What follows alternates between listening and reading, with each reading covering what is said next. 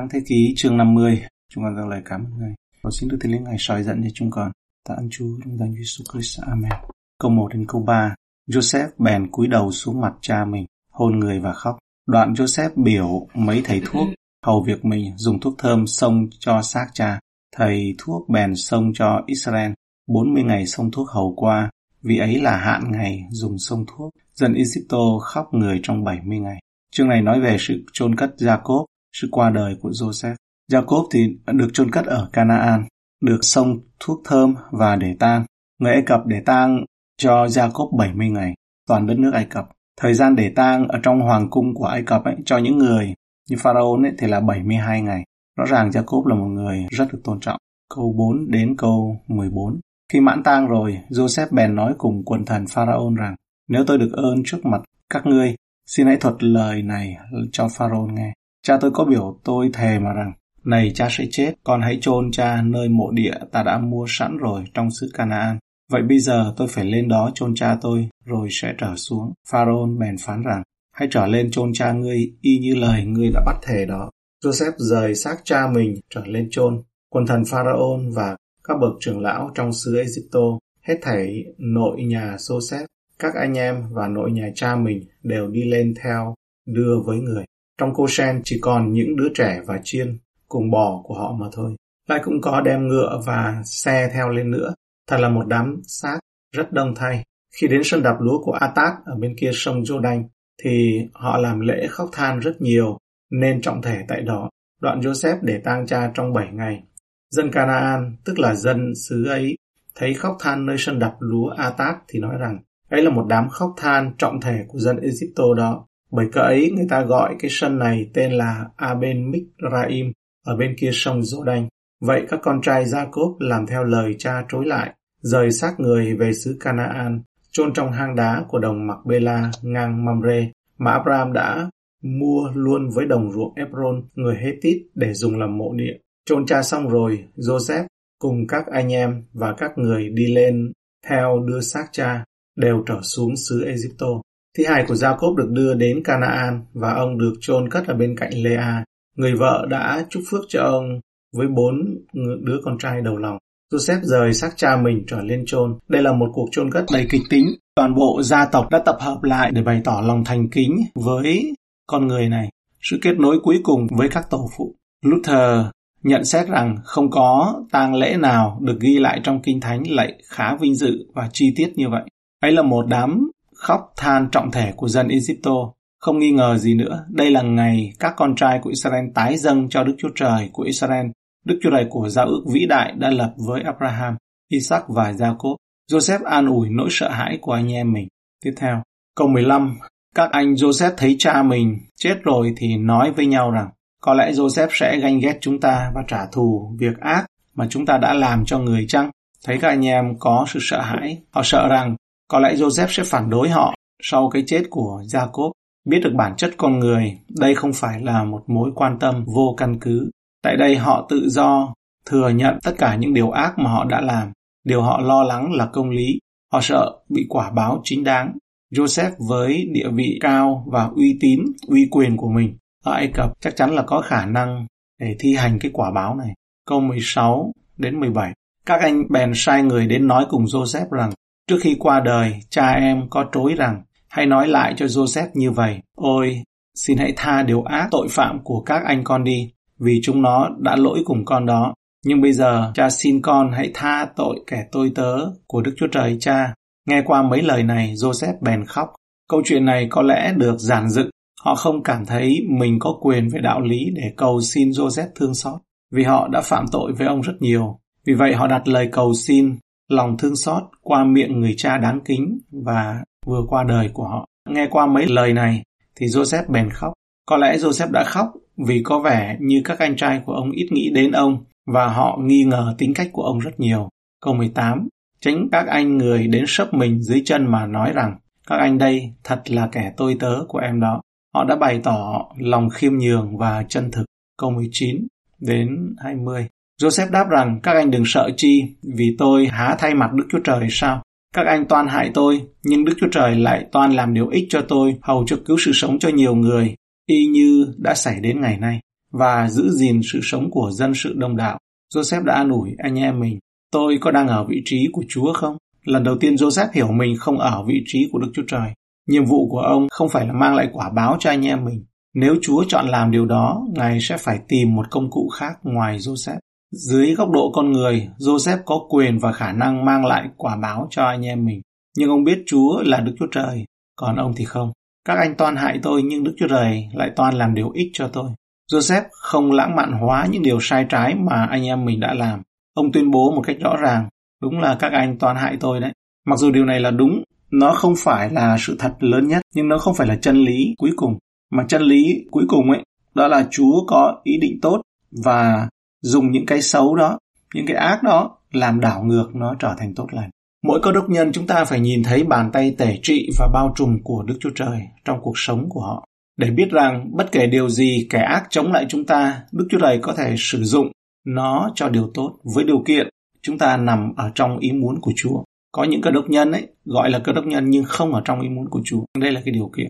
Joseph không có Roma 828 nhưng ông có chân lý về nó, về cái tinh thần và chúng ta biết rằng mọi sự hiệp lại làm ích cho kẻ yêu mến Đức Chúa Trời, tức là cho kẻ được gọi theo ý muốn Ngài đã định.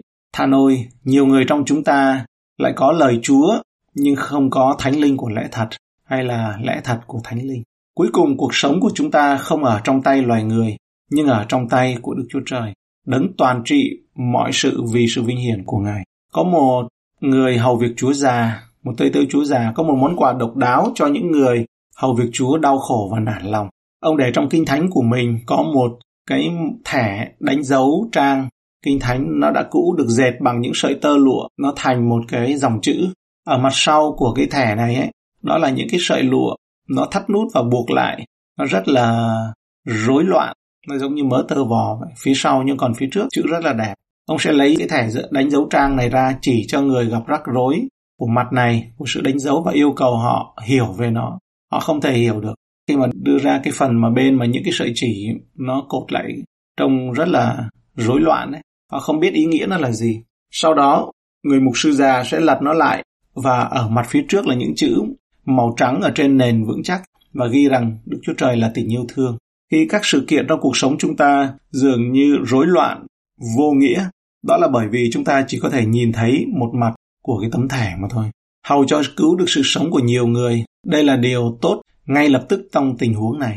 Nếu gia đình lớn này không đến Ai Cập và sinh sống, họ sẽ chết trong nạn đói. Nếu như họ không sống sót, sẽ bị đồng hóa vào các bộ tộc Canaan xung quanh đó. Chỉ khi đến Ai Cập họ mới có thể được bảo tồn và phát triển thành một quốc gia riêng biệt.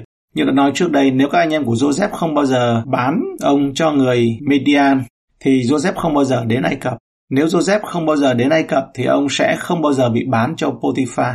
Nếu ông không bao giờ bị bán cho Potiphar, vợ của Potiphar không bao giờ kết tội ông một cách gian dối về tội hiếp dâm. Nếu vợ của Potiphar không bao giờ vu cáo ông về tội hiếp dâm thì ông không bao giờ bị bỏ tù lần nữa. Nếu ông không bao giờ bị bỏ tù, không bao giờ ông gặp được quan tử tránh và quan thượng thiện của Pharaoh. Nếu ông không bao giờ gặp quan tử tránh và quan thượng thiện của Pharaoh, ông sẽ không bao giờ giải thích giấc mơ của họ. Nếu ông không bao giờ giải thích giấc mơ của họ, ông sẽ không bao giờ giải thích giấc mơ của Pharaoh. Nếu không bao giờ giải thích giấc mơ của Pharaoh, ông sẽ không bao giờ được làm thủ tướng. Nếu ông không bao giờ được làm thủ tướng thì ông sẽ không bao giờ điều hành một cách khôn ngoan đối với nạn đói nghiêm trọng đang xảy ra tại vùng vùng này. Nếu ông không bao giờ quản lý một cách khôn ngoan đối với nạn đói nghiêm trọng đang xảy ra trong vùng thì gia đình của ông ở Canaan sẽ chết vì đói. Và nếu gia đình của ông ở Canaan chết vì đói thì đấng Messi không thể đến từ một gia đình đã chết. Nếu đấng Messi không thể đến thì Chúa Giêsu đã không bao giờ đến. Nếu Chúa Giêsu không bao giờ đến thì bạn và tôi đã chết trong tội lỗi của mình và không có hy vọng ở trong thế giới này. Chúng ta biết ơn Chúa về kế hoạch vĩ đại và khôn ngoan của Ngài.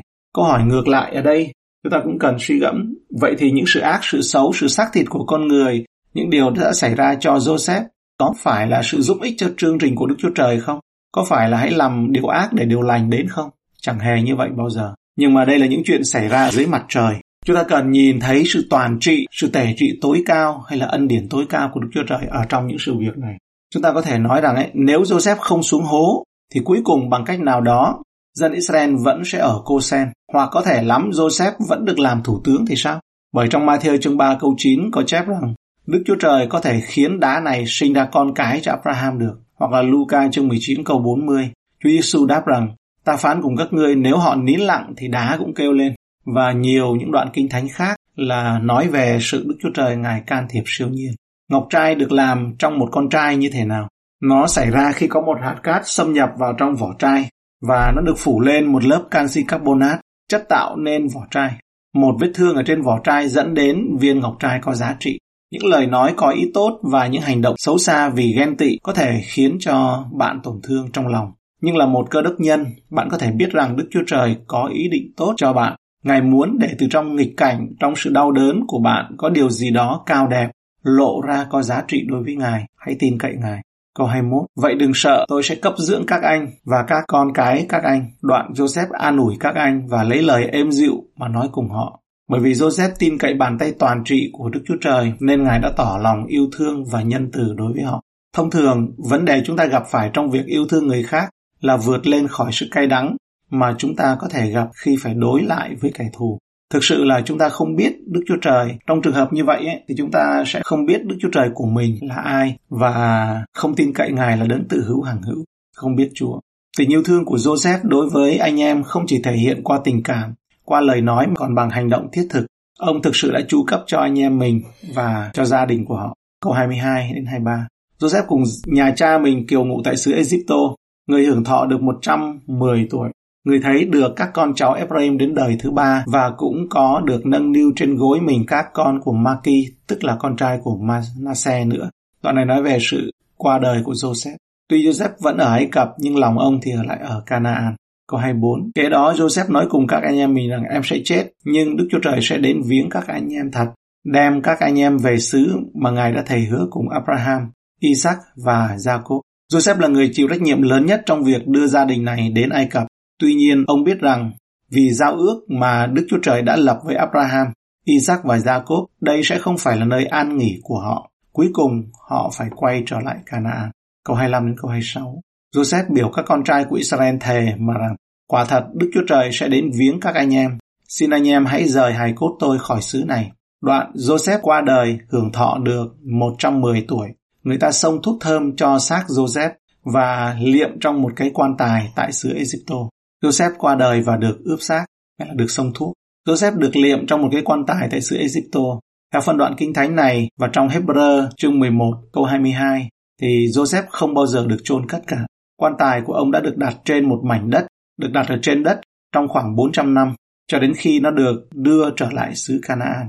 Đó là một nhân chứng thầm lặng trong suốt ngần ấy năm rằng Israel sẽ trở lại đất hứa, đúng như lời Chúa phán. Trong suốt thời gian đó, khi một đứa trẻ Israel nhìn thấy quan tài của Joseph và hỏi hỏi nó ở đó để làm gì và tại sao không được chôn cất, họ có thể được trả lời rằng người vĩ đại Joseph không muốn được chôn cất ở Ai Cập nhưng ở đất hứa một ngày nào đó Chúa sẽ dẫn chúng ta về. Xin anh em hãy rời hài cốt tôi khỏi xứ này. Lời hứa này đã được thực hiện vào khoảng 400 năm sau. Khi Israel rời Ai Cập trong suốt ký suốt Egypto ký chương 13 câu 19. Lúc đó thì môi xe rời hài cốt Joseph theo mình. Vì Joseph có bắt dân Israel thề quyết rằng chắc Đức Chúa Trời sẽ viếng các ngươi. Hãy rời hài cốt ta theo các ngươi khỏi đây. Mệnh lệnh này cho thấy lòng của Joseph ở trong miền đất hứa. Điều đó cũng chứng tỏ ông là một người có đức tin lớn, tin tưởng vào những điều chưa thấy. Hebrew chương 11 câu 22 Bởi đức tin Joseph lúc gần qua đời có truyền lệnh về việc con cháu Israel, sẽ ra đi và truyền lệnh về hài cốt mình. Một số lời hứa của Đức Chúa Trời cần một thời gian dài để thực hiện và chúng ta phải kiên trì tin cậy Đức Chúa Trời. Georg Müller là một người có đức tin đáng chú ý, người đã điều hành các trại trẻ mồ côi ở Anh. Trong một bài thuyết giảng khi ông 75 tuổi, ông đã giảng 30.000 lần trong 54 năm và ông đã nhận được câu trả lời cho lời cầu nguyện vào cùng ngày mà ông cầu nguyện. Nhưng không phải tất cả những lời cầu nguyện của ông đều được đáp lại một cách nhanh chóng. Ông kể về một lời cầu nguyện mà ông đã cầu nguyện với Chúa khoảng 20.000 lần trong hơn 11 năm và ông vẫn tin cậy Chúa cho câu trả lời. Tôi hy vọng vào Chúa, tôi cầu nguyện và tìm kiếm câu trả lời. Vì vậy anh chị em yêu dấu, hãy tiếp tục chờ đợi Chúa, hãy tiếp tục cầu nguyện. Và bây giờ chúng ta cùng nhau quan sát xem việc mà Chúa Ngài kết thúc cho Joseph. Công việc của Đức Chúa Trời trong cuộc đời của Joseph thì khác với Jacob cha của mình. Chúng ta không đọc bất cứ điều gì về một cuộc sống theo ý riêng. Trái lại, Joseph thì sống ở Hebron. Chữ Hebron có nghĩa là nơi của sự hiệp thông và từ đó được sai đến với các anh em của mình. Anh ta đến cùng các anh em của mình, nhưng họ đã phản lại và xô anh ta xuống hố. Joseph bị bán cho dân Ismael ở Ai Cập và bị vu oan, lại vào tù lần thứ hai. Trong tù, Joseph tiếp tục tin cậy những điều gì mà Chúa ban cho qua những giấc mơ của mình mà đã từng kể cho các anh em và chính vì thế gây cho các anh em có sự ghen tức. Ông đã không có loại bỏ những cái giấc mơ. Ông tin giấc mơ đó thể hiện qua sự mà ông đã giải mộng về giấc mơ cho hai quan. Đó là cái ơn mà Chúa cho. Rồi lại bị con người bỏ quên bởi vì quan tiểu tránh đã quên lời hứa của mình nhắc về Pharaoh, nhắc với Pharaoh về chuyện Joseph, chuyện kêu oan của Joseph. Nhưng có một sự kiện là Pharaoh có giấc mơ mà không ai giải được. Qua đó đã đưa Joseph gọi là cạo mặt mày, tắm rửa, cạo râu rồi thay đổi áo sống. Rồi qua trong một ngội trong ngày đó đã từ nhà tù mà đến thẳng sân vua, đến thẳng triều đình của Pharaoh ở Ai Cập. Và qua câu chuyện giải mộng, qua sự mà bàn về cách giải quyết vấn đề, thì Joseph được cất nhắc lên làm thủ tướng. Và sau đó là ông cứu gia đình của mình. Đây là những cách tuyệt vời và độc đáo của Chúa. Chúng ta có thể tin tưởng Ngài ở bên chúng ta và luôn đặt chúng ta ở nơi Ngài muốn chúng ta. Ngay cả khi chúng ta không hiểu, bạn có sẵn sàng chịu sự bất công khi biết rằng Đức Chúa Trời có kế hoạch của Ngài cho điều đó không? Chúng ta có thể xem trong Thi Thiên 105 cho lời kết từ câu 17 đến câu 19. Ngài sai một người đi trước Israel là Joseph bị bán làm tôi mọi. Người ta cột chân người vào cùng, làm cho người bị còng xiềng, cho đến ngày điều người nói được ứng nghiệm, lời của Đức Giê-hô-va rèn thử người. Joseph đã chết vì mong đợi kế hoạch cứu chuộc đang mở ra của Đức Chúa Trời. Và đó là nơi mà sách Sáng Thế Ký kết thúc. Sáng Thế Ký có nghĩa là sách của sự khởi nguyên, tạo dựng nên trời đất. Nó kết thúc mong đợi sự tiếp tục vị kế hoạch đời đời yêu thương khôn ngoan của Đức Chúa Trời. Câu kết thúc là đoạn Joseph qua đời, hưởng thọ 110 tuổi người ta xông thuốc thơm cho xác Joseph và liệm trong một cái quan tài tại xứ Egypto.